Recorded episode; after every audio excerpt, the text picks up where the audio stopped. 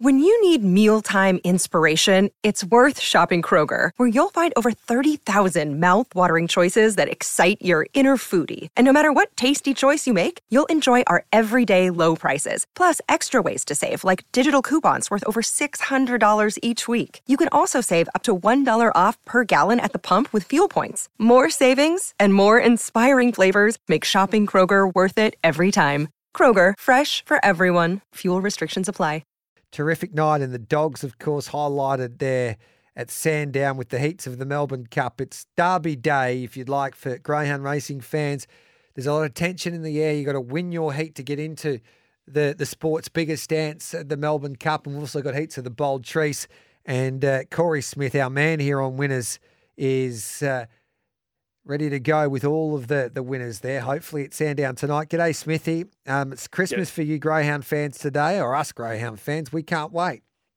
Uh, g'day, G. Yeah, you're you're exactly right, mate. Us us Greyhound nuffies, we we wait for this time of year every single year, and, and this particular night with 12 Group One heats, every single race on the card being a Group One heat, it doesn't get much better than that. So let's have a look at your best bets first of all. Where do we start? Uh, I've got two in the Bold Trease heats and two in the Melbourne Cup heats. So in the Bold Trease, I'm going nice and early on in the card, so hopefully we can build up a little bit of a bank. Race one, number one, Palawa King. He bombed the start in the Top Gun Stays. I don't think he'll do that again. He's trained by one of the best trainers in the business in Jack Smith. He's a dollar a dollar seventy around that sort of mark, and I think he'll get the job done. And a little bit more value in race number two, though. Race two, number seven, first picked. She might not be going as well as she was probably six, seven, eight months ago uh, when she won a Group One over in Perth, but. Uh, I think at, at a massive price, she can get a big uh, she can get a big result for us here. Nineteen dollars and six dollars. Obviously, no third dividend in the race with not a full field, but I think she'll run a massive one. All right, then. What else are we doing, mate?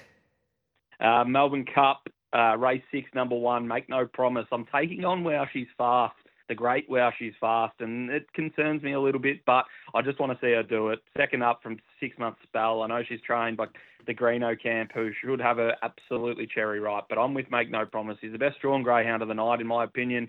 From the inside, he absolutely loves it. He's undefeated, $3.60. I think he's a reasonable price. Paul Bartolo will have him absolutely cherry ripe for tonight.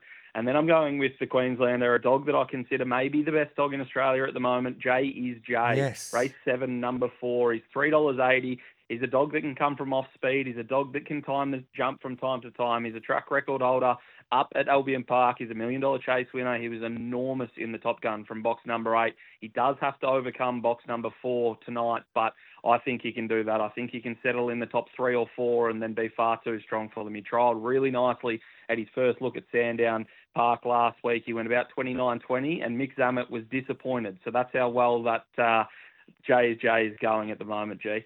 Yeah, he's the million dollar chase winner. So 380 you can get for him.